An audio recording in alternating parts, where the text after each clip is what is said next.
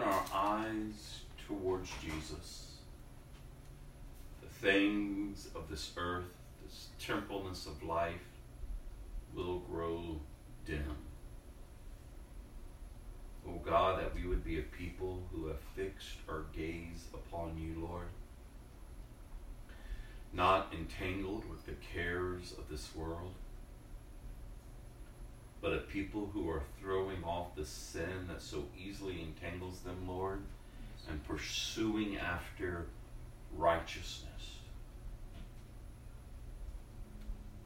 God, that you would give us a hunger and a thirst even more for righteousness. Holy Spirit, that you would continue the work in us, counseling us, teaching us, guiding us. We are promised in the Word that if we walk habitually in the Spirit, that we will not gratify the desires of the flesh. We are called to go forth in a crooked, perverse world and walk upright, being the light, the messengers of the good news of the gospel of Jesus Christ. Yes. We are called, Father, to go and disciple others, God. Yes. Teaching them to obey all that you have commanded. Yes. Baptizing them in the name of the Father, the Son, and the Holy Spirit. Yes.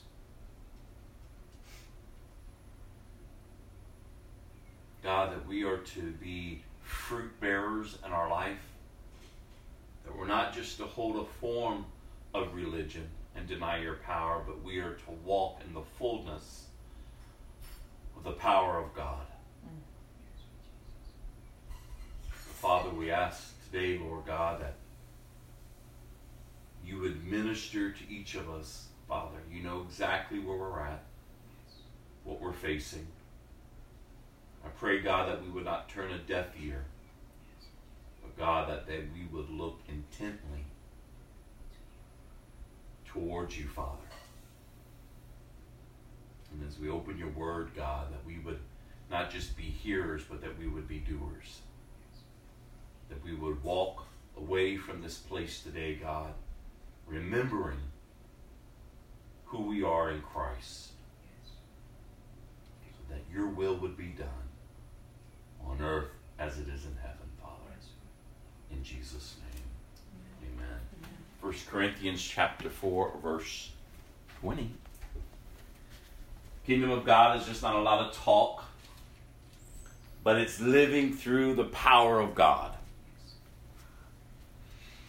As I've been meditating upon that scripture over this past week, and I've been looking at different reports and just hearing different things that are going on throughout the earth, I'm reminded, as I have been for some time now, and I've been reminding you all that it's getting darker.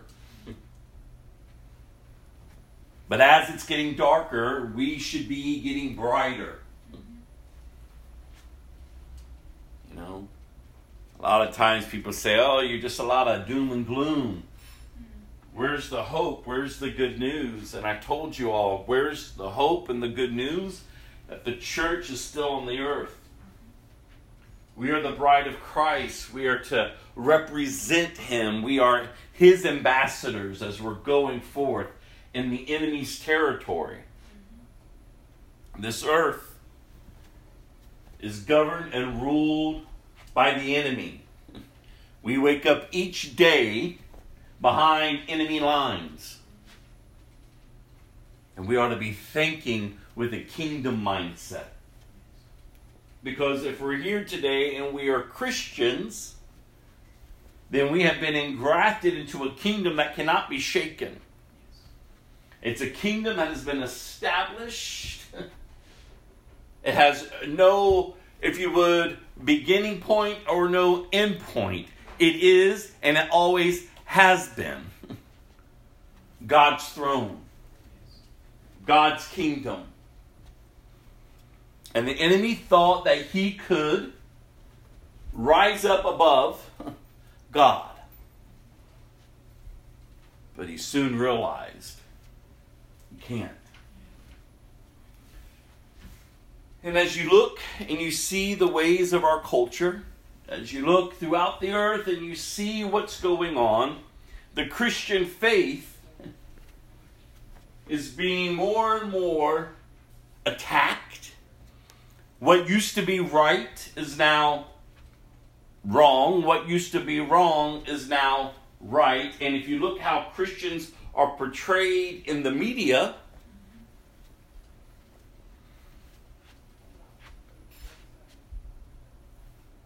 it's not a good view.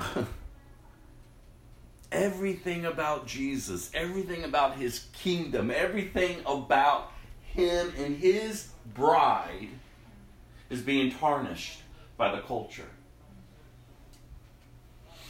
And so we have to ask ourselves then as Christians each and every single day how are we encouraging ourselves to fan the flame that's within, to keep our eyes on Jesus, and to make a difference in a culture that is against our King, against his kingdom, and against us.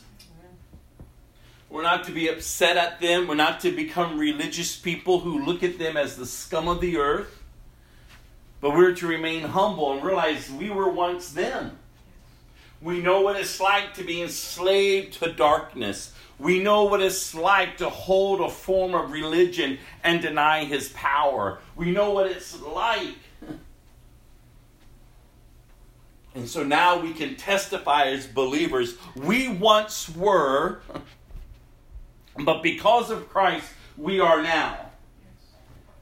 There's a testimony within us and among us as the bride of Christ that the world can't take away from us, that the culture can't strip away from us.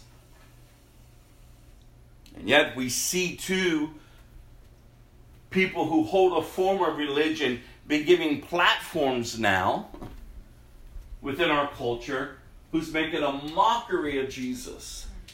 And yet, and yet they have a huge platform and leading others straight to hell with them. And so we cannot be impressed because people have a huge platform. We have to be able to see fruit in the life of one who is calling themselves a believer. Rather, they have a huge platform or a small platform or no platform at all. There should be fruit in our lives. We are to be fruitful people for the kingdom of God, bearing much fruit, fruit that will last, not fruit that just sprouts up for a season and then withers and fades away, but lasting fruit, lasting evidence of being born again of the Spirit of God. Transformed lives as our minds are being renewed, as we're longing and thirsting and hungering for more righteousness more of Jesus, growing and maturing, that we are not just a people with a lot of talk, but that we are a people of great power. And power through Christ and Christ alone. Living this life that it's not pointing towards us, but it's pointing to Him. Because that's all we have is Jesus. So as we were opening up the scriptures and as we're seeking Him through scriptures, and as we're in the book of Leviticus, a book where God is setting apart His people. God is reminding his people that he is a holy God, that he is a set apart God, that he has established this, this way of, of, of worship, this way of forgiveness of sins through the sacrifices that are taking place. And we're seeing this gory picture before our eyes.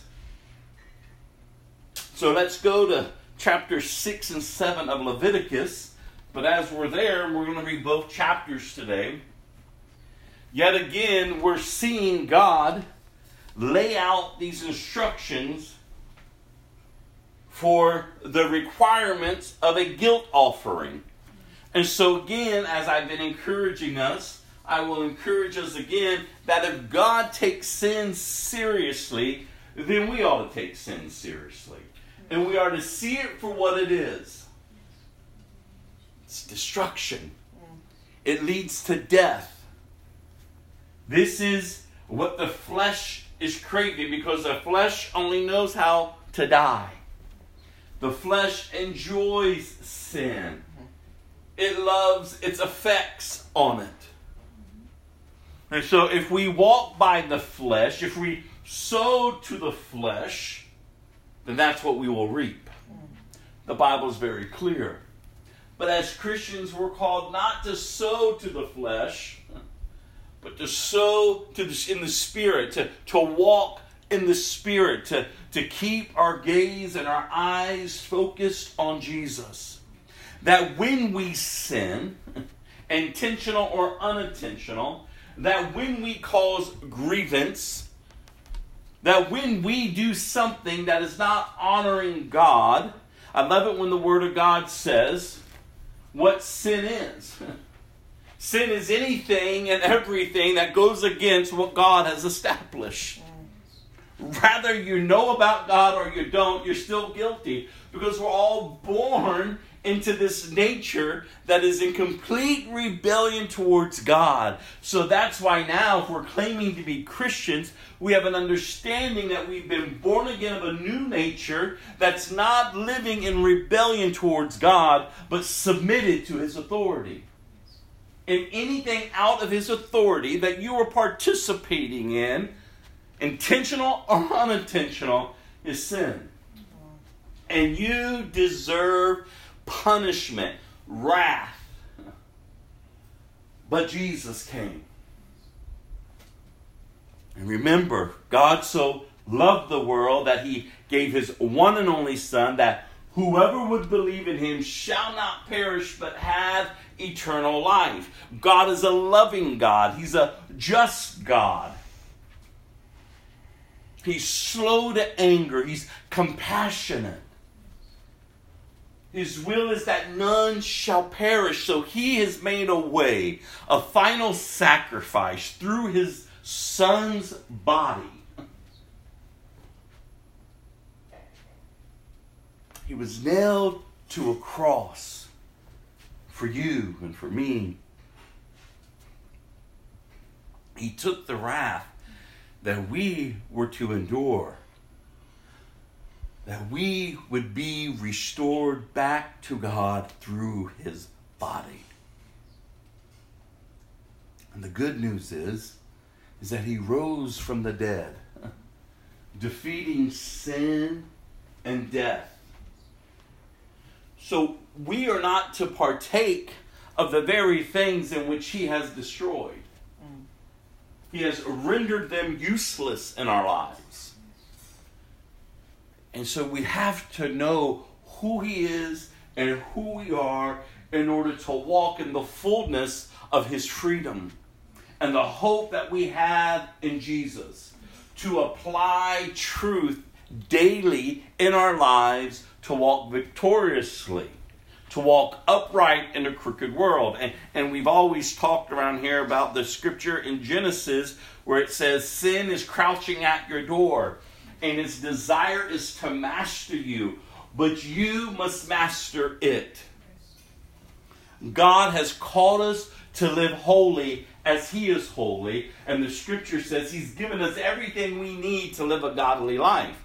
The problem is, is that we don't believe that, so we wrestle with all these struggles and, and issues that we face daily instead of focusing our eyes on Jesus and realizing, God, if you've called me to this way of living, then I know that you're faithful to provide what is needed to walk out of bondage and into your marvelous light. Because in and of ourselves, we wouldn't do it. In and of ourselves, we would want to remain rebellious. But in Christ, when we see the fullness of who He is, we long to be in His presence, restored to the Father. Restored to God, you all. Romans 5 1. Now, therefore, you're at peace with God through Jesus Christ, your Lord. Peace with God. And it's nothing that we could ever do to obtain it. So if you're striving so hard in your Christian life to be good, then you don't understand it. You're not, you're not understanding the ways of Christ. You're not to be striving so hard to be good. You're just living out the truth that you know of Jesus. And in living it out, He gives you what is needed. He renews your mind. He, he's giving you that new nature. And so you're honoring Him. These people were going to the tabernacle with all their sacrifices. Blood is everywhere. God, if you know, from the from the outside, you can look at this and say those people are crazy and their God is crazy. What God would require all of that? And you hear people talk that way even today. But the real question is why wouldn't he demand this? Because he's a holy God, he's a just God. If you see the, the purpose behind the sacrifices, is for the people to be restored to him. Remember, as we were reading, reading through 4 and 5, every time they would lay their hand on the animal, it'll be slaughter, the blood goes everywhere, then they're restored to God. They're restored to God. They're, they're forgiven. They're restored. And it's this picture of being right with God through the sacrifice. And as it is with Jesus, God longs for us to be right with Him. So many times we can get caught up on all everything else but Him. And we can make our excuses to remain in our sin. We can make our excuses to keep going the way we want to go. We can make our excuses. We can try to water it down. We can try to strip Him down. But no matter what we can try to accomplish, it'll amount to nothing we will stand guilty before Him. The only way to be right with God is through Christ. It's through Christ. And we can trust in Him to know that He completed what He set out to do. So as the as people are on the outside of the church, as these nations were on the outside of Israel looking at them, they ought to see God. like we're pointing to God. These people were just in slavery for 400 and believe 30 years. And now they're with their God. And I love the fact that God is just not allowing them to live however they want. Mm-hmm. Oh, you all deserve you know, to, to, to, to do and be whoever and whatever you decide. Be free. But God will never say to us, Be free in your rebellion towards me. Because freedom does not come through rebellion. True freedom comes through Christ, surrendering to Him, receiving His free gift of salvation to be born again, we have what is needed to go forth and declare the goodness of God. And as I said earlier, it's harder out there because just the goodness of God alone looks evil, more and more evil to the ways of this world. To where righteousness and holiness and honoring God, maybe we're once honored, maybe that's not even honored, but looked upon and said, "Oh, they're Christians. What you know, let them be whoever." now, now Christians are looked at as the enemy. They're being blamed. We're being blamed for everything because you hold up truth. And they're showing all these, especially over in Europe. I don't know what social media you're following, but over in Europe, there's a lot of old and young pastors, street ministers who are being arrested. And they've been allowed for centuries to preach on the streets. And now they're rounding them up. And at first you would say, well, if they're told to leave, they should leave. Not knowing that just right around the corner, you've got other members of different faiths preaching their beliefs, and they're not being arrested. They're not being arrested. And when the police come up to these street ministers and they're arresting them, the ministers are asking, What charge is it? And you hear it. You're preaching hate, mm-hmm. you're causing division. This cannot be tolerated anymore. And I go, Oh God. oh God. And so I just want to encourage us. We're not we're living in weird times and it's getting weirder and weirder, but we are to be bold. As it's getting darker, you should be getting brighter. Your light shouldn't be fading into the culture. No, you, your light is to be burning even brighter before family members, before coworkers, before people who are out in your community, or wherever your feet will lead you, that God use you to be the light in the midst of darkness. No matter how they treat you, what they say about you, or what is going to come, that we would stand in the assurance of who our God is. My God, you all.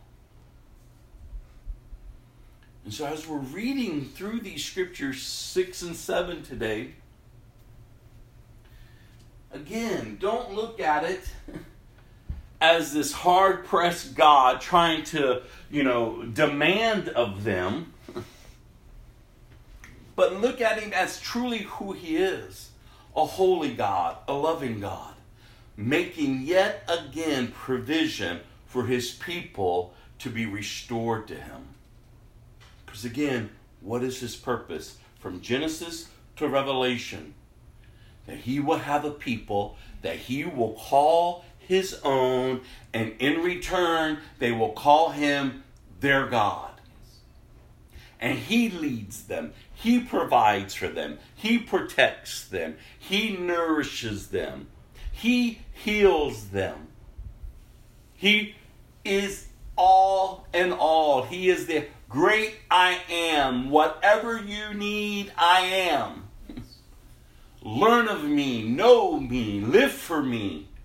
Live with me, commune with me. I've made a way. As he did then, so he did through Christ. The final way, the only way to him. Jesus says, I am the way, I am the truth, I am the life. Chapter 6 of Leviticus. Then the Lord said to Moses, Suppose one of you sins against your associate and is unfaithful to the Lord. Suppose you cheat in a deal involving a security deposit, or you steal or commit fraud, or you find lost property and lie about it, or you lie while swearing to tell the truth, or you commit any other such sin. If you have sinned in any of these ways, you are guilty. You must give back whatever you stole, or the money you took by extortion, or the security deposit, or lost property you found, or anything obtained by swearing falsely.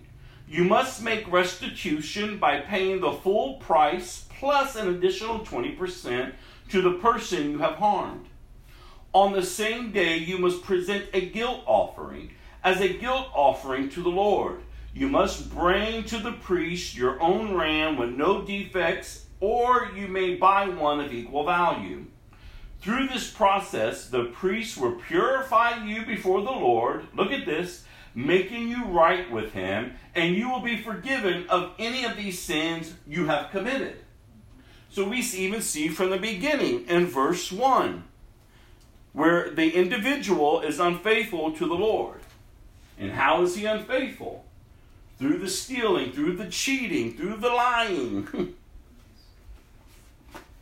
And I love this picture of wholeness, of, of, of, that individual having to, you know, be restored and, and, and for restitution to take place. That God desires wholeness of the individual and the individual that was wronged. But ultimately, his desire is for the sinner to be restored to himself. So please don't forget that as we're reading through all of this. It's an incredible picture. And that should be your heart intent when you're sharing the gospel. That yes, people need to see that they are sinners. And I've always shared with you if you're presenting Christ to people, present Christ before you present his kingdom. The benefits of his kingdom. So many times we're out there telling people the benefits of the kingdom without telling them about the king. And so we have a lot of deceived people thinking that they're saved, that they're part of this kingdom, and in reality, they're not. Because they don't know the king. They don't know the king. And that's how the enemy comes in to try to distort truth to, to lead people astray, to make them believe a false gospel, half truths that aren't truths at all. But the point of sharing the good news with people is that they must recognize their need for a Savior. They must recognize that they must humble themselves in repentance and ask for forgiveness and receive forgiveness through Jesus Christ. That they would be made right with God and will be forgiven of sins. Sins of your past, sins of the present, and sins of the future. Like you're forgiven. That's why, as Christians, when you do sin, you don't remain sinning. Because you realize, what am I doing here? I've been forgiven. I'm not to continue to act this way. I'm not to continue to, to desire these things. No, I've been forgiven. Why would I throw away what I have received? Why would I strip it down and make it so common as if he, as if he's nobody? Like when you know you've been forgiven, you've been forgiven so that if you fall, if you sin, like First John says, I write to you that you will not sin, but if you do, remember. Remember Jesus. Your state of living now is one that has been forgiven. And if you keep that in the forefront of your heart and mind day in and day out, before you go to say something, before you go to touch something, before you go to do you, you'll remember wait a minute, I'm forgiven. I'm forgiven. And I don't have to keep returning back to that old man, to the old woman who recognizes that they stand in judgment. So we want to harden ourselves towards the judgment and just live out of our desires and say, No, you're not God. Listen, we're all going to stand before Him at some point. It's best to kneel down now than to kneel then. like every knee is going to bow, and it's best that we do it on this side than on that side. Like we truly recognize Him for who He is and say, Oh God, like this is what you say about me. Like I'm forgiven through you, through the shedding of your blood, through your crucifixion, that I have the victory over sin and death through the power of your resurrection. And that same power is within me. That I may choose this day life and not death. Life and not death. That I am reconciled. That I'm clothing myself with Christ daily. That I'm secure in His hand. He's not going to let me go. But we can't keep making a mockery of him. Because he is the final sacrifice. It's not like you're waking up today, you sinned last night, and you're dragging Jesus to the cross.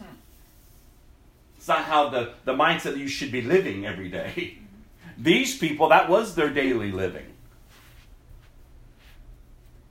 That was their daily living. They grab their offering and they're dragging it to the temple.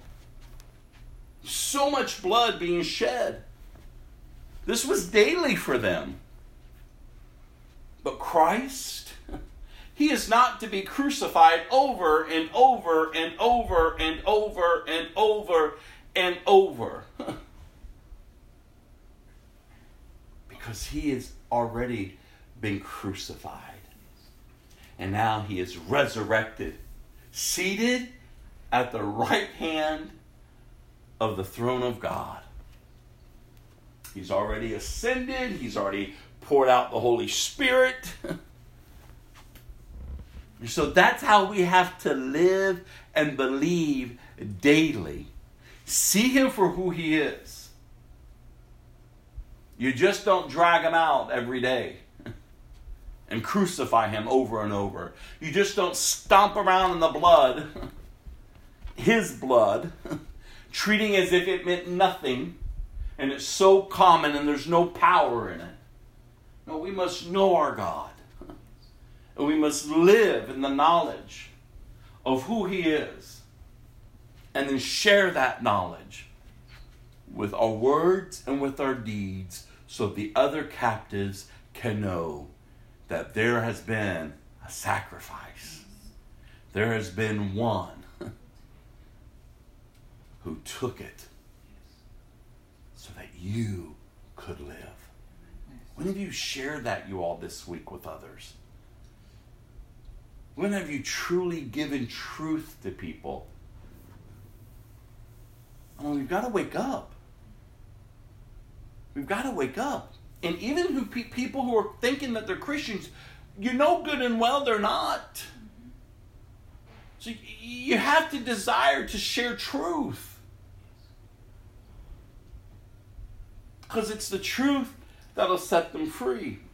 It's the truth through repentance and receiving the fullness of this gift of salvation that Christ and Christ alone offers that makes people right with God. This is the love of God all through Leviticus fascinates me. All the different weird commentaries and things out there about Leviticus and how people try to distort God. He's not a mean taskmaster. He's not trying to, to strip people away of, of fun, of enjoyment of life. he is life. He's the author of it. His desire is that we would know him and that we would be his people and we would know him as our God. And then he goes on in verse 8 Then the Lord said to Moses, Give Aaron and his sons the following instructions regarding the burnt offering. The burnt offering must be left on the top of the altar until the next morning, and the fire on the altar must be kept burning all night. In the morning, after the priest on duty has put on his official linen clothing and linen undergarments, he must clean out the ashes of the burnt offering and put them beside the altar. Then he must take off these garments, change back into his regular clothes, and carry the ashes outside the camp to a place that is ceremonially I'm sorry, ceremonially clean. Meanwhile, the fire, fire on the altar must be kept burning. It must never go out. Each morning the priest will add fresh wood to the fire and arrange the burnt offering on it. He will then burn the fat of the peace offerings on it. Remember, the fire must be kept burning on the altar at all times. It must never go out. That's a beautiful picture, you all. These are the instructions regarding the grain offering. Aaron's sons must present this offering to the Lord in front of the altar. The priest on duty will take from the grain offering a handful of choice flour moistened with olive oil together with all the frank- frankincense. He will burn this representative portion on the altar as a pleasing aroma to the Lord. Aaron and his sons may eat the rest of the flour, but it must be baked without yeast and eaten in a sacred place within the courtyard of the tabernacle. Remember, it must never be prepared with yeast. I have given it to the priests as their share of the special gifts presented to me. Like the sin offering and the guilt offering, it is most holy.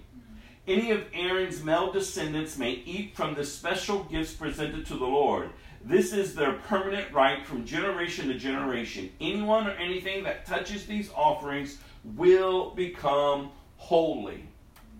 These priests were set apart as servants in the temple and to serve the people of God and ultimately to serve God.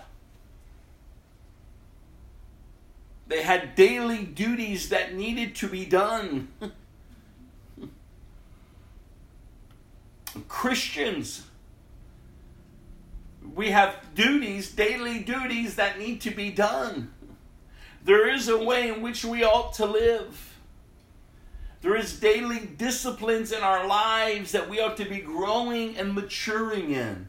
It may look weird to the outside. People may not understand what on earth and why you're living the way you're living, but that should not change your commitment to Christ and honoring Him. These priests at this time took no shortcuts. They did what God instructed. Don't forget, it's God who's instructing Moses.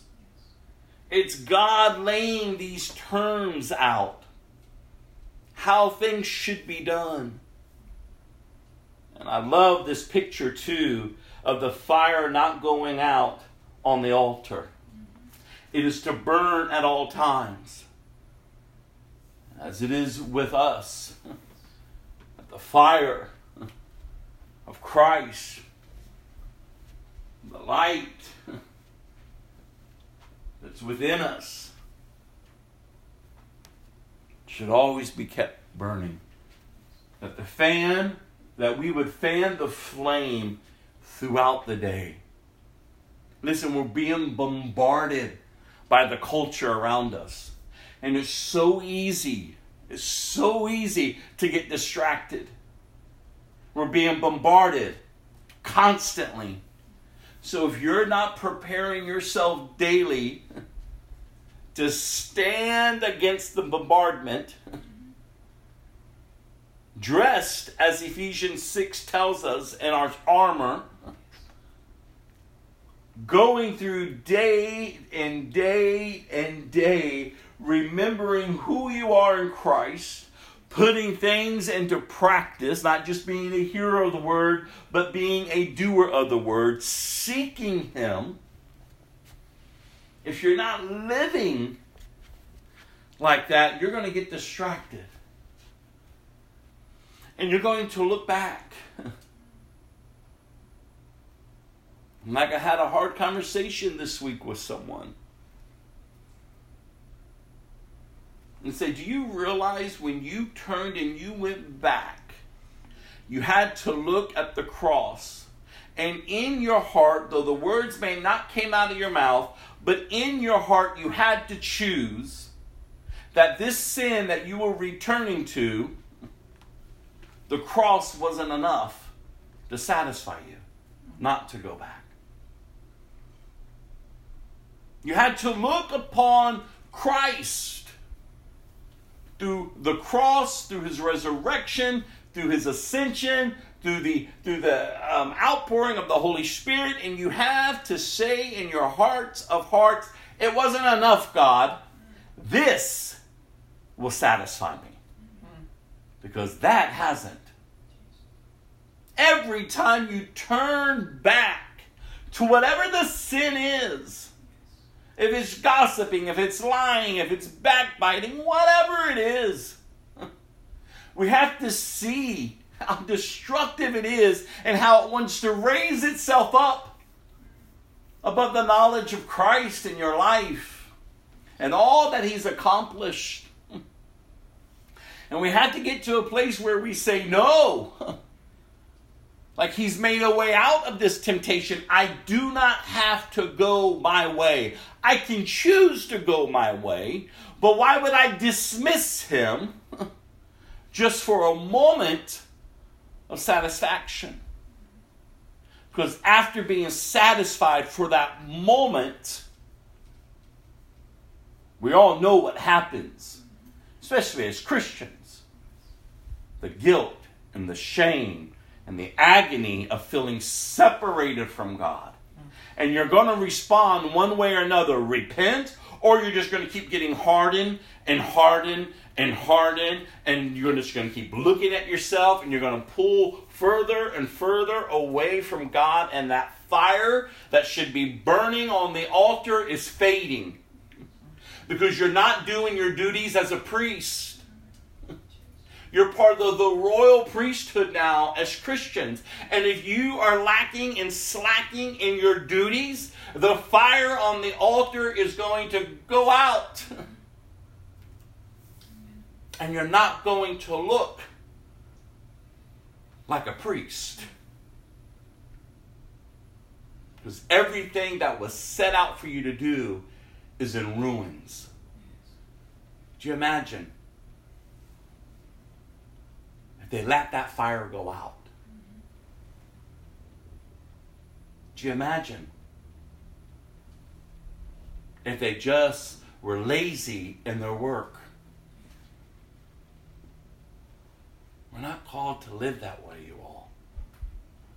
There's work to be done.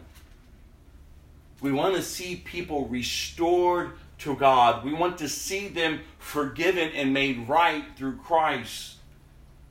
That was his heart. That should be our heart. We don't look at him as scum, but we remember that we once were there and we understand the urgency of the hour and the opportunity that we have to share with them, to serve them. He goes on in verse 19 Then the Lord said to Moses, On the day Aaron and his sons are anointed, they must present to the Lord the standard grain offering of two quarts of choice flour, half to be offered in the morning and half to be offered in the evening. It must be carefully mixed with olive oil and cooked on a griddle. Then slice this grain offering and present it as a pleasing aroma to the Lord. Each in each generation, the high priest who succeeds Aaron must prepare the same offering. It belongs to the Lord and must be burned up completely. This is a permanent law. All such grain offerings of a priest must be burned up entirely. None of it may be eaten. Then the Lord said to Moses, Give Aaron and his sons the following instructions regarding the sin offering. The animal given as an offering for sin is, is a most holy offering, and it must be slaughtered in the Lord's presence at the place where the burnt offerings are slaughtered. The priest who offers the sacrifice as a sin offering must eat his portion in a sacred place within the courtyard of the tabernacle. Anyone or anything that touches the sacrificial meal will become holy. If any of the sacrificial blood spatters on a person's clothing, the soiled garment must be washed in a sacred place. If a clay pot is used to boil the sacrificial meat, it must be broken. If a bronze pot is used, it must be scoured and thoroughly rinsed with water. Any male from a priest's family may eat from the offering, it is most holy. But the offering for sin may not be eaten, and if its blood was brought into the tabernacle as an offering for purification in the holy place, it must be completely burned with fire. And then for chapter 7, we're actually only going to read to verse 27. So, chapter 7, further instructions for the guilt offering. These are the instructions for the guilt offering. It is most holy. The animal sacrifice as a guilt offering must be slaughtered at the place where the burnt offerings are slaughtered, and its blood must be splattered against all sides of the altar. The priest will then offer all its fat on the altar, including the fat of the broad tail, the fat around the internal organs, the two kidneys, and the fat around them near the loins, and the long lobe of the liver. These are to be removed with the kidneys, and the priest will burn them on the altar as a special gift presented to the Lord. This is the guilt offering. Any male from a priest's family may eat the meat. It must be eaten in a sacred place, for it is most holy. The same instructions apply to both the guilt offering and the sin offering. Both belong to the priest who uses them to purify someone, making that person right with the Lord. In the case of the burnt offering, the priest may keep the hide of the sacrificial sacrificed animal. Any grain offering that has been baked in an oven, prepared in a pan, or cooked on a griddle belongs to the priest who presents it. And other grain offerings, whether made of dry flour or flour moistened with olive oil, are to be shared equally among all the priests, the descendants of Aaron. These are the instructions regarding the different kinds of peace offerings that may be presented to the Lord. If you present your peace offering as an expression of thanksgiving, the, uh, the usual animal sacrifice must be accompanied by various kinds of bread made without yeast, thin cakes mixed with olive oil, wafers spread with oil, and cakes made of choice flour mixed with olive oil. This peace offering of thanksgiving must also be accompanied by loaves of bread made with yeast. One of each kind of bread must be presented as a gift to the Lord. It will then belong to the priest who splatters the blood of the peace offering against the altar. The meat of the peace offering of thanksgiving must be eaten on the same on the same day it was offered. None of it may be saved for the next morning. If you bring an offering to fulfill a vow or as voluntary offering, the meat must be eaten on the same day the sacrifice is offered. But whatever is left over may be eaten on the second day. Any meat left over until the third day must be completely burned up. If any of the meat from the peace offering is eaten on the third day, the person who presented it will not be accepted by the Lord. You will receive no credit for offering it. By then, the meat will be contaminated. If you eat it, you will be punished for your sin. Meat that touches anything ceremonially unclean may not be eaten. It must be completely burned up. The rest of the meat may be eaten, but only by people who are ceremonially clean. If you are ceremonially unclean and you eat meat from a peace offering that was presented to the Lord, you will be cut off from the community. If you touch anything that is unclean, whether it is human defilement or an unclean animal or any other unclean, detestable thing, and then eat meat from a peace offering presented to the Lord, you will be cut off from the community. Then the Lord said to Moses, Give the following instructions to the people of Israel. You must never eat fat, whether from cattle, sheep, or goats. The fat of the animal found dead or torn to pieces by wild animals must never be eaten, though it may be used for any other purpose. Anyone who eats fat from an animal presented as a special gift to the Lord will be cut off from the community. No matter where you live, you must never consume the blood of any bird or animal. Anyone who consumes blood will be cut off from the community. This is the Lord, you all. It's His way, not our way. And we can't point fingers at Him and say, Oh, you're a bad God for cutting people off. You're a bad God for requiring all of this people who have that imagery of God don't doesn't they don't know him. He is a loving God. And that's why he's establishing these rules and these laws. to point to the need of humanity, of their need for God. That God, his desires again is that none should perish, that all would be restored to him. But not everybody is going to line up with that understanding. They're going to blame God. They're going to curse God. They're going to keep going their way, their sinful ways, living however they want to live.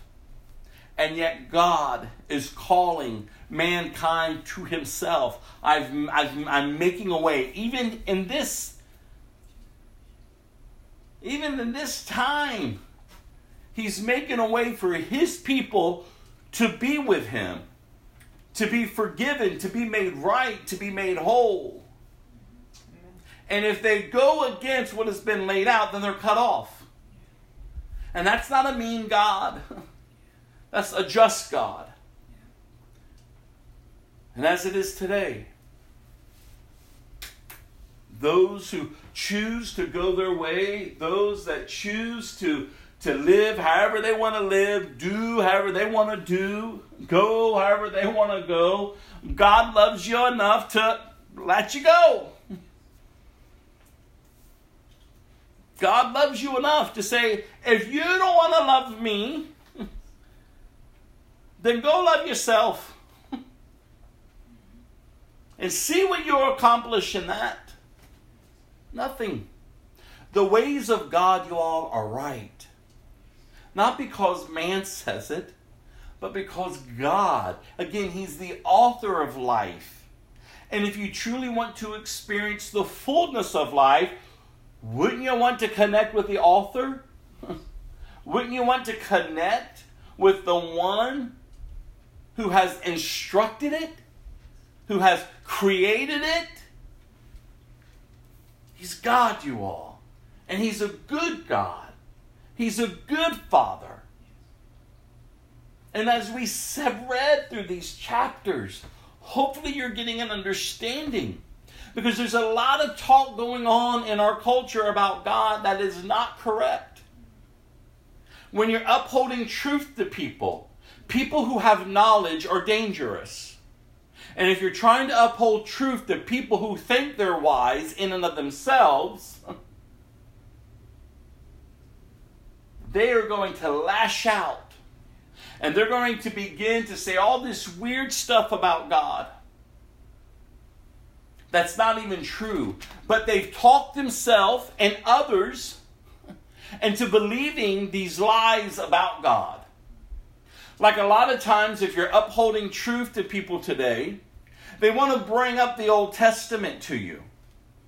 Well, do you eat bloody meat? You know, oh, well, do you do this and do you do that? Do you wear garments that are mixed? And they try to bring us all the way back to excuse their selfishness, their rebellion. This is the Old Testament.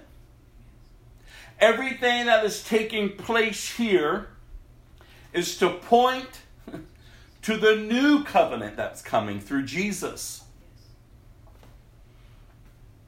The specifics, some of the specifics, some of the rituals that we see, some of the things that God is laying out here is fulfilled in Christ. That's why you're not bringing me a bull today to slaughter.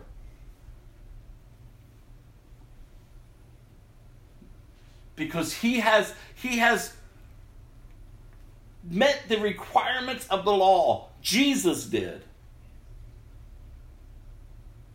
But one thing that still remains, rather if you're in the Old Testament or the New Testament, you can't live for yourself. You can't. So when people want to dredge up all these you know laws and ceremonial things that God purposed then, the purpose of all of that was to keep a people set apart from the other nations. They were to look different. And as it is in the new covenant now. Just because Jesus came, he didn't come and do all that he did and then give you the rights back to yourself to say, live however you want. Remember, that's not freedom. He, he, he will never, from the beginning to the end, he will never tell you, be free in your rebellion towards God. Be free in your rebellion towards my holy throne. Just live however you want. You never see it. You won't see it. In fact, the people who bring up the Old Testament and constantly want to go back to the Old Testament, oh, the New Testament addresses that. The whole reason why the Old Testament. In fact, the New Testament will tell you you were better off in the Old Testament. It took one or two or three witnesses to convict you. In the New Testament, oh, you don't have to worry about one or two or three people. You have the Father, the Son, and the Holy Spirit. Everything that we see happening to the Israelites, to the nation of Israel, is all part of God's plan and purpose to present the Messiah, Jesus, to the world. To the world. And so remember, don't get confused by people who are puffed up in a lot of knowledge, or maybe they're just puffed up in just a few Old Testament scriptures that they're using to justify their rebellion. if you are living today in this generation and in the generations to come, or as the generations were in the past, if you're living in rebellion to God's throne, then you will endure being cut off. Not because God is a mean God, but He just loves you enough to give you what you want. He loves you enough to say, if you will not choose me freely, then go do you. and be the best you that you can be. Mean, I've shared with you. I mean, Norma's been the only one in this room, but there's been others that I've counseled strangers come up here. I don't know them. But somehow, some way, they hear the ministry. They want to sit down with the pastor and talk. And I always tell them, all I have is the word of God to counsel you. And if that's not what you're seeking, then I'm not sure how else to counsel you. I can counsel you in the ways of the flesh. And I can tell you how to live somewhat right in the flesh. But that is not what motivates me to counsel people. There's so many counselors out there that can help you with that. But as a pastor, as a Christian counselor, I'm counseling you from the truth of God's word. And it hurts. It hurts. It hurts. Because as we learned on Friday night, The Word of God is a living Word. Right. And it pierces to the core of your existence. It rips out, it cuts you open and lays you bare. and it hurts. Because no one likes to not live for themselves. Tell me how I can be a Christian and still live however I want. You won't find that anywhere old or new. You won't find it anywhere. As it was then, so it is now. If you are going to be in Christ or part of God's family, you have to get rid of that old man. You have to get rid of that old woman. Again, you can choose to go live however you want. You will still be loved. In fact, God loves you. but how sad to know the love of God and not know God. How sad. And that's how people are living out there. And that's why it's getting darker and crazier out there. Because everyone's loving themselves. And more and more and less people are loving God. Because remember, Jesus has warned us that in the days before his return, the love of self. The people are going to become lovers of self. The love of many is going to grow cold. People are going to be so consumed with how they want to live, who they are, what they want to do. Don't tell me there's rules. I'm going to do and be who I am and what I want. Because the enemy is going to work overtime. But the good news is that the church is still on the earth. We have the good news of Jesus Christ to set the captives free. Doesn't matter what your age is. If you are a child of God, you have the responsibility, just like the priest we just read about, to maintain the daily duties of the Lord in your life, to live out before others, offering them hope to be restored to a loving God. But so many people focus so much on the wrath of God that they miss out on the love of God. And then you have it the other way. So many people focus on the love of God that people don't hear about the wrath of God. And we need both, you all, to know our God. He, again, when you read through these chapters, it may seem a lot, it may seem hard, it may seem like I don't understand, but get beyond your lack of understanding and see this beautiful picture of a loving God that says, You can be restored to me. Like, I love you with an intense love. You see, no one's going to love you like God loves you. There's no one on this earth. You may think your mama, your daddy, your best friend, your wife, your husband, whoever loves you. Oh, they may love you, but they don't love, love, love you. God loves you.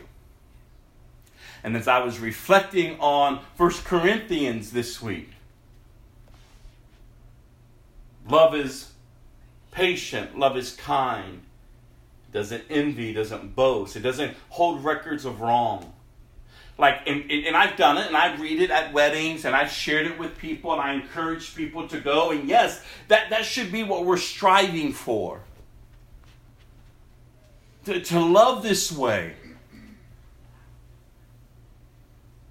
But the only one who can really, truly love that way is God and you should see before you see it for yourself to obtain, you should understand it that that is how God loves you.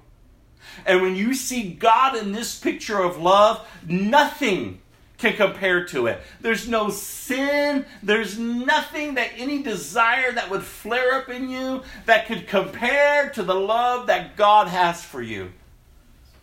God is patient and God is kind.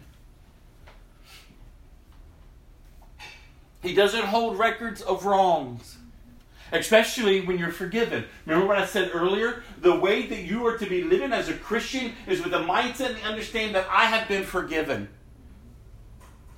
Have you ever been in trouble with your parent? You know that that fear almost that you have. Maybe you didn't, but I did. When I knew I was in trouble, when I knew I did wrong, and then that anticip- an anticipation of oh i got to i got to go they're going to come home soon or they're going to find out and you're like oh my goodness you, you may try to cover it up you may try to start working out what you're going to say. And then you're punished. Whatever that punishment may be. But a loving parent after one child is punished they come and they had this beautiful picture of restoration. You're forgiven. That's how it, that's the picture that, that should be displayed, this, this fullness. Sinner, rebellion. Right? Understanding that there's a great wrath coming. but what spares you from the wrath is the grace and the love of Jesus. That you're still held accountable. And, you still have to endure whatever the effects of maybe whatever that sin or that choice was. But He has you now. you're forgiven. And in that knowledge of your forgiveness, you turn from whatever was back here to turn to do what He has for you. Like, I want to live right. I don't want to keep being selfish. I don't want to keep going my way. Like, I want to know Him more. And it's a beautiful picture of discipline. And that's the best way to look at it. And as we get towards Proverbs, we're going to talk about that. Like, we should desire to be disciplined. Discipline brings about growth, punishment brings about fear. And so that's why we don't talk all the time about God's wrath and not about his love. But then again, on the flip side, that's why we don't always talk about his love and not his wrath. Because there are going to be those who are going to experience such punishment because they have refused his love. How sad. And that's why I always tell you why would you choose his wrath over his love? Like he is a loving father, you all. And when you really have the fullness and the knowledge that I am forgiven, and like I said earlier, when you wake up with that identity and you go out through the day with that identity, when things are presented to you because you're being bombarded by, by temptations, that's why he makes a way out of every temptation because you're like, why would I trade my being forgiven for this? Why would I even look at that when I can look at this and I can see that I'm made whole, that I have been forgiven by a loving God? And nothing can compare to it. Go to Mark chapter 3, verse 7 through 30 is what we're reading today. We see our Savior yet again. chapter 3, verse 7 through 30. Jesus went out to the lake with his disciples, and a large crowd followed him. They came from all over Galilee, Judea, Jerusalem, from the east of the Jordan River, and even from as far north as Tyre and Sidon. The news about his miracles has spread far and wide and vast, and numbers of people came to see him. Jesus instructed his disciples to have a boat ready so the crowd would not crush him. He had healed many people that day, so all the sick people eagerly pushed forward to touch him.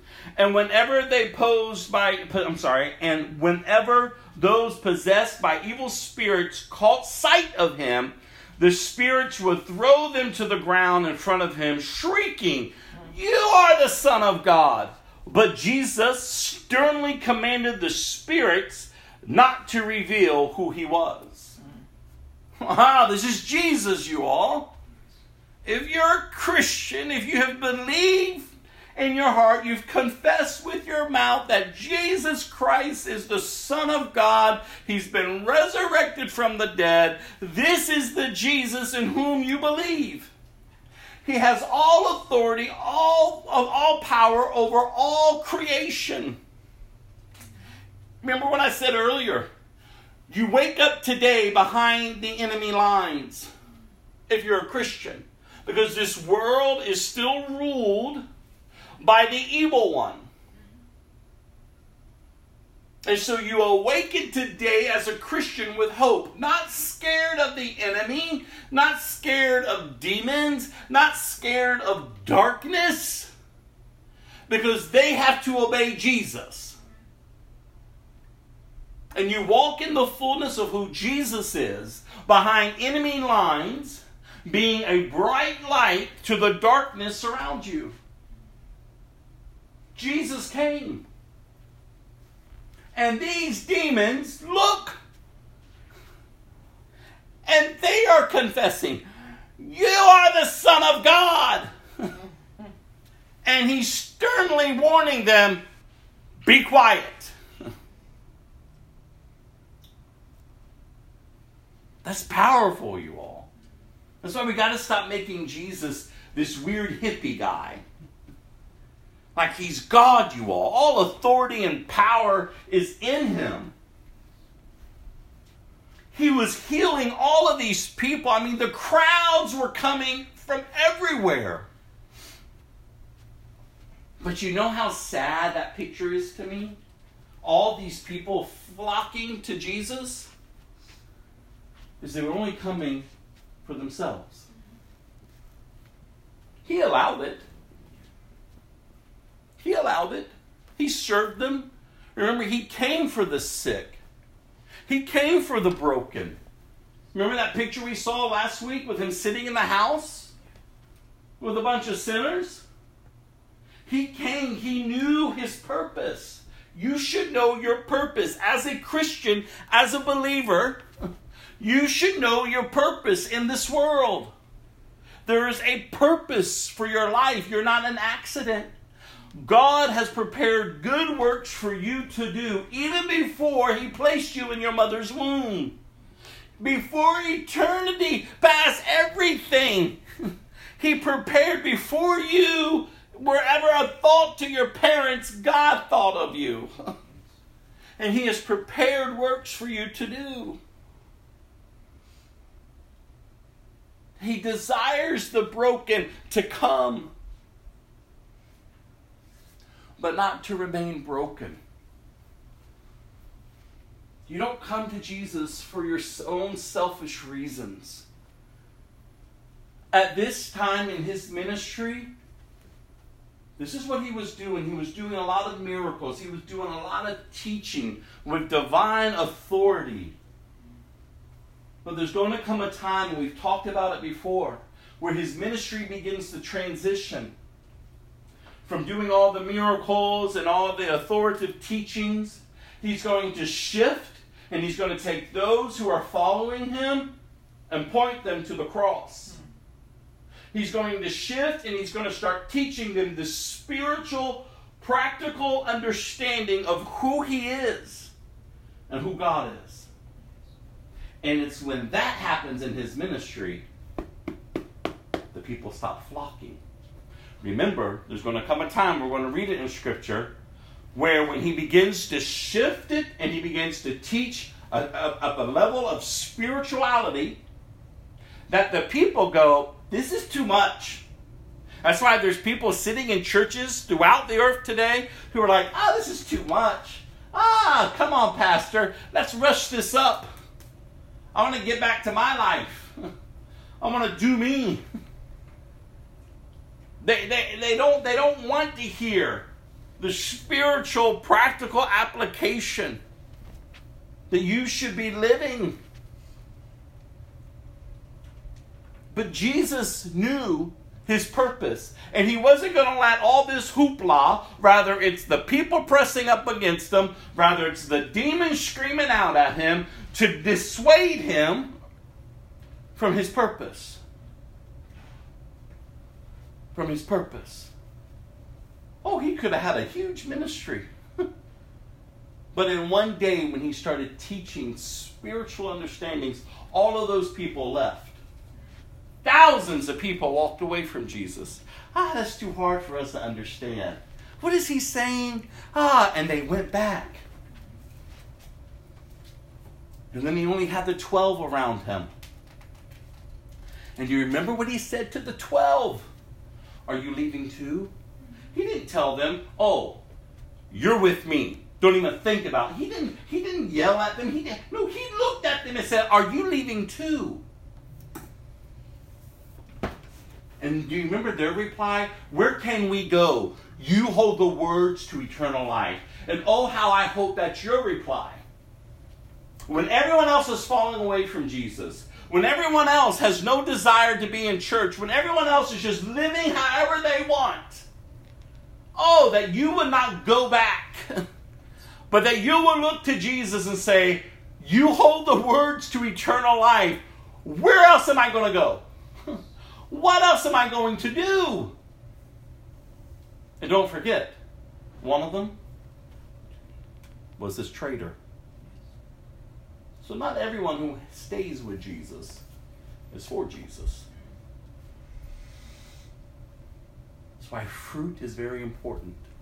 Your life is bearing fruit. Afterwards, in verse 13, Jesus went up on a mountain and called out the ones he wanted to go with him. And they came to him. Then he appointed 12 of them and called them his apostles. There were, they were to accompany him, and he would send them out, look at this, to preach, giving them authority to cast out demons. These are the 12 he chose. Simon, who he named Peter, James and John, the sons of Zebedee. But Jesus nicknamed the sons of thunder. Andrew, Philip, Bartholomew, Matthew, Thomas, James, Thaddeus, Simon, and Judas Iscariot, who later would betray him. One time, Jesus entered a house, and the crowds began to gather again.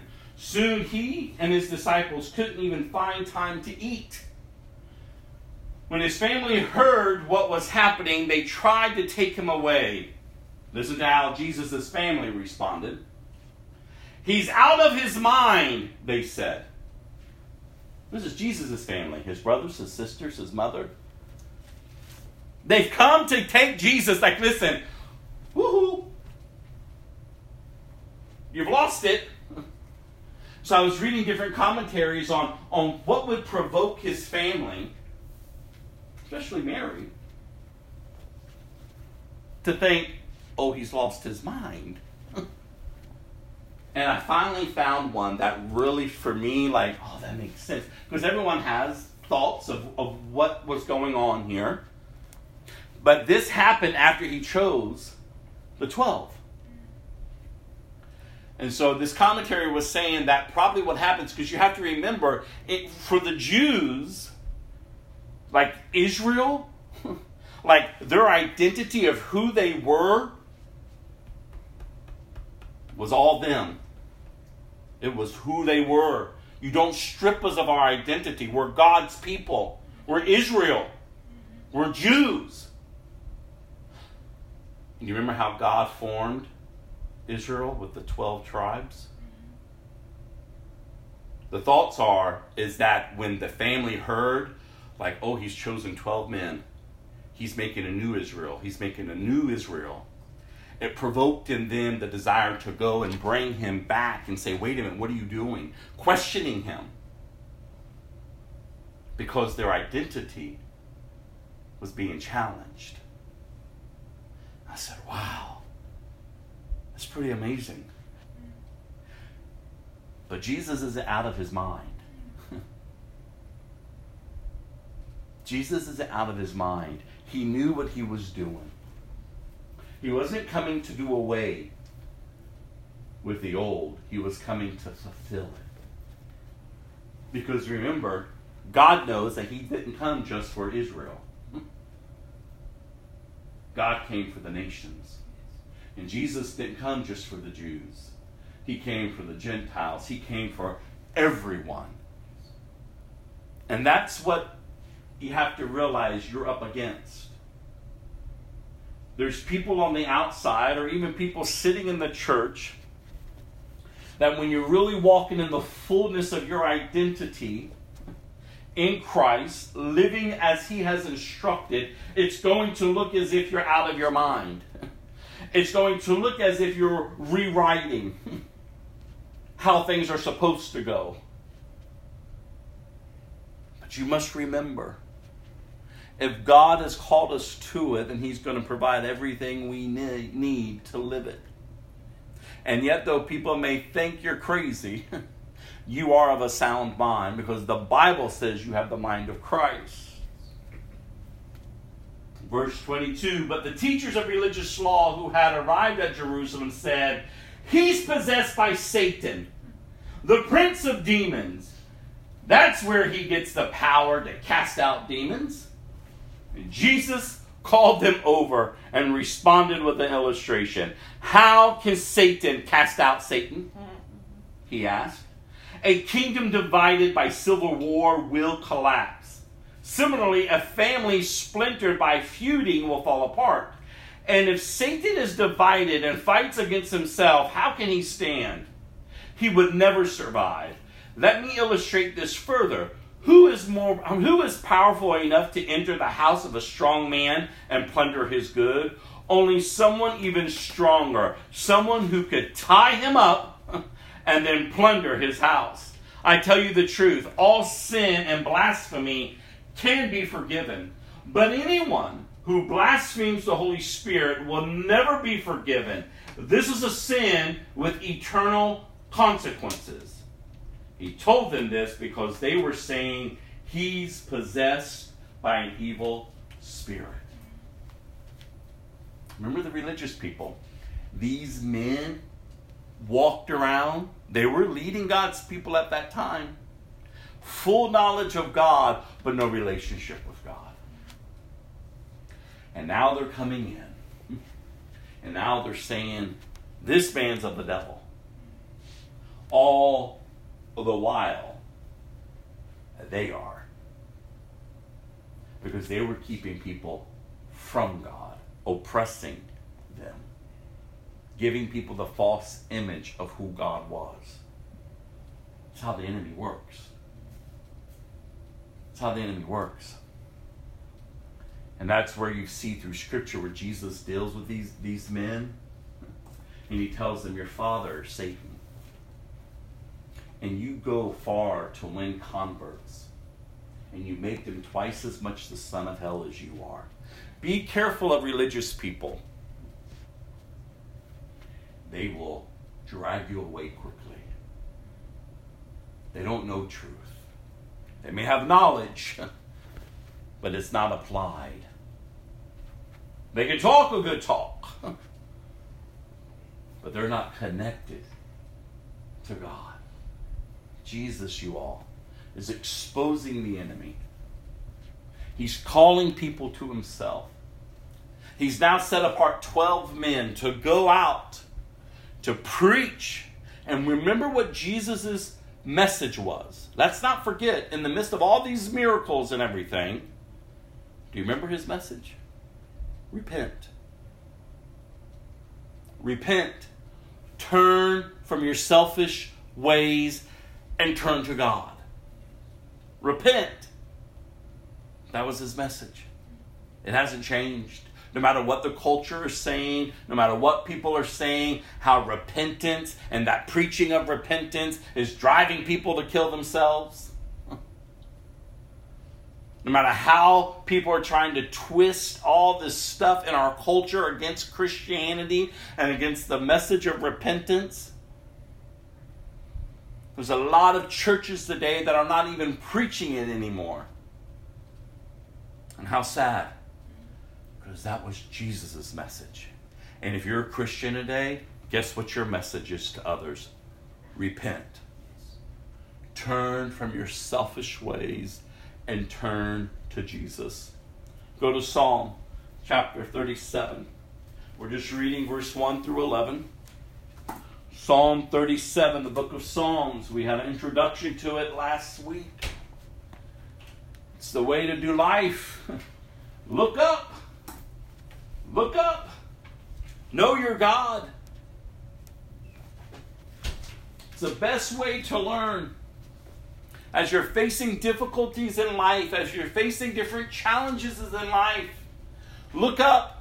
Declare the knowledge that you know of God and, and hold fast to it. Fan the flame within you. Keep it burning on the altar. Don't talk so much about your circumstances. Don't talk so much about that person or this person. Don't make your sin greater than your God. Know your God and worship Him. Verse 1 through 11 of Psalm 37. Oh, I love this. Don't worry about the wicked or envy those who do wrong. For grass, for like grass, they soon fade away. Like spring flowers, they soon wither. Look at this. Trust in the Lord and do good. Then you will live safely in the land and prosper. Take delight in the Lord, and He will give you your desires, your heart desires. Commit everything you do to the Lord. Trust Him, and He will help you. He will make your innocence radiate like dawn, and the justice of your cause will shine like the noonday sun. Be still in the presence of the Lord and wait patiently, patiently for him to act. Don't worry about evil people who prosper or fret about their wicked schemes. Stop being angry.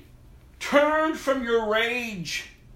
Don't lose your temper it only leads to harm. For the wicked will be destroyed, but those who trust in the Lord, look at this, will possess the land. Soon the wicked will disappear. Though you look for them, they will be gone. The lowly will possess the land and will live in peace and prosperity. That's good news, you all. That is great news. Especially when we know that the days that we are living and the days to come are only going to get darker, darker. It's going to look like the wicked is winning. I mean, just turn on your television, just look around your world. It looks like the wicked is driving out the light. but it can't. Darkness can never extinguish light.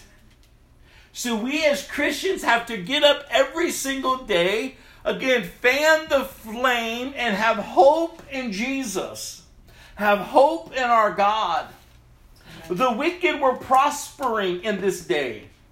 The wicked will prosper on this earth. That's why we cannot be swayed by the wealth of people. And look at all they have. because you don't see behind the scenes of the torment they're living in. Carrie and Doreen and I watched a movie last night. This man had everything, gifted and talented, and my goodness, accomplished great things. And his life was so sad, so tormented. And I was even impressed that a secular movie would really display the torment that this man lived through. It was torment. My heart was so grieved to know the life that he lived and the rich love and, and, and, and family traditions that were always exposed to him. And then there's this scene, even when his father at the end goes to embrace him. And I think, God, this man lived and had everything he ever wanted. And yet he died apart from God. He prospered in ways. The wicked will prosper, you all.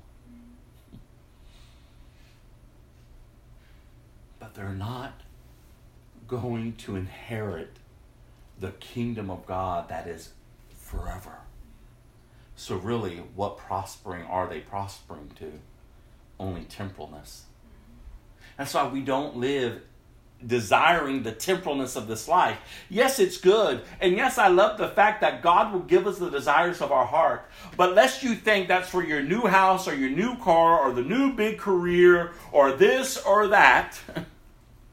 Those desires in which He gives are desires that line up with His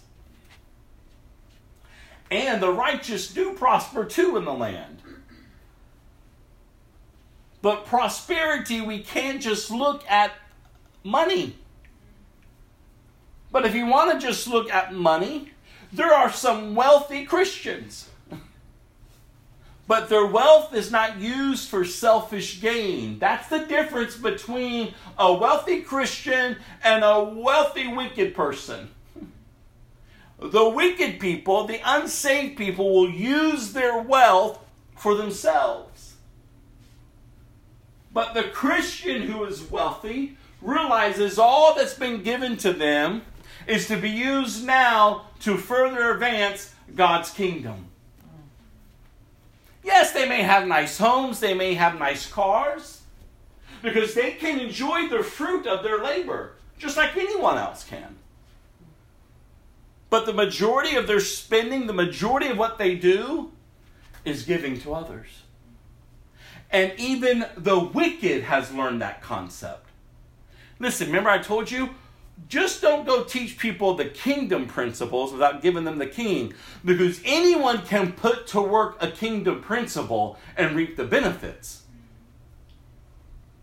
Because over here the wicked give and give and do and do. Because they've learned this is a way too to prosper so we can't be swayed by all that. As Christians, commit everything you do to the Lord. Trust Him. Obey Him. Honor Him, you all. Don't be moved or swayed by what the wicked are doing. Trust in the Lord. And finally, in the end, Oh, the wicked will disappear soon. But those of the Lord will live in peace and prosperity in His kingdom, you all. Remember, this earth is not our home. We're looking forward to the day that we are united with Jesus in His kingdom and hear the words, Well done, my good and faithful servant. Enter in. Let's go to Proverbs Proverbs 10, only two verses, 3 and 4. But before I do that, let's do an introduction again to Proverbs.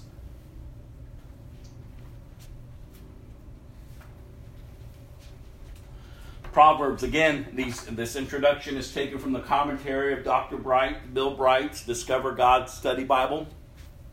So, what's the purpose of this book? to impart skills for living wisely in a fallen world. Proverbs exists as a testimony to the belief among God's people that success in life comes from fearing the Lord, and that skill in living can be taught and transferred from one generation to the next. The most important concept in the book, I'm sorry, in the book is the Hebrew idea of skill this term was used in a variety of ways, such as describing the excellence necessary to sew the high priest's garments, to build the tabernacle, to govern a nation, and to live life. The skill of living learned in context of a reverence for God, this is the heart of biblical wisdom. So, how are we going to discover God in Proverbs? Wisdom is based on awe and respect for God. So God demonstrates perfect wisdom in him. One, by his unfolding plan. The Apostle Paul referred to God as the only wise God in Romans 16, verse 27. The scriptures extol God's wisdom in his work of creation, his providential governing of the universe, and his plan of redemption. The wisdom of God was gloriously displayed in the God man Jesus Christ. By his questions, his answer, and his parables and sayings, Jesus confounded critics and amazed adherents whenever or wherever he went. God's plan was to display his wisdom in the flesh. For our benefit, God made him to be wisdom itself. 1 Corinthians 1:30. This explains why an entire book in the Old Testament is devoted to wisdom. It's part of God's plan to prepare us for Christ and enable us to live well in his kingdom. We also will see perfect parenting. Moses made it clear that parents are to impart wisdom and knowledge to their children. And Proverbs continues and builds on that command. The wise child listens to the instructions of parents, while the foolish child rejects their teaching. God, our Heavenly Father, regards His people as His children. In Hosea chapter 11, verse 1, it says, When Israel was a child, this is God speaking, I loved him, and I called my son out of Egypt. God desires for His people is that they will become so skilled in reflecting his glory that the world will be drawn to him through them. Parents who need wisdom can turn to their heavenly parent, the source of true wisdom, God Himself. And then what about us? How can we grow through this book of Proverbs? The first one is true wisdom. The church at Corinth made a mistake that is common among young Christians, equating knowledge with wisdom. But Paul wrote, Knowledge makes us feel important, but it is not the same thing as wisdom. True wisdom grows out of fear of God, not infatuation with self or others.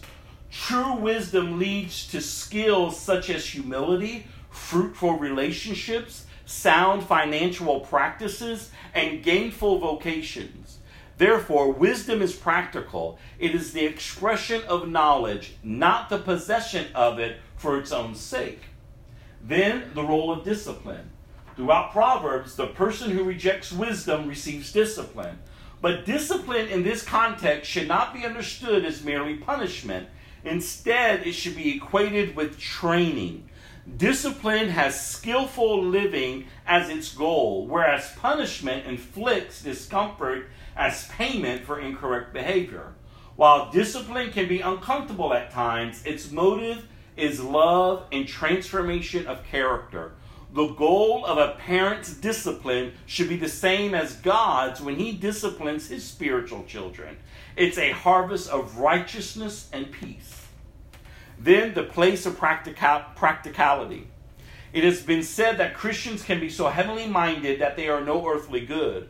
While we are indeed called to be heavenly minded in Philippians 3, verse 20, Proverbs is a book that equips us to live successfully while on our way home. Most of life is lived in the valley, not on a mountaintop. Families, faith, friendships, these are the stuff of life day in and day out. The journey to heaven will be more fruitful if we employ wisdom in managing the affairs of our life on this earth. And then finally, Proverbs facts, the authors. King Solomon wrote around 90% of the nearly 900 Proverbs.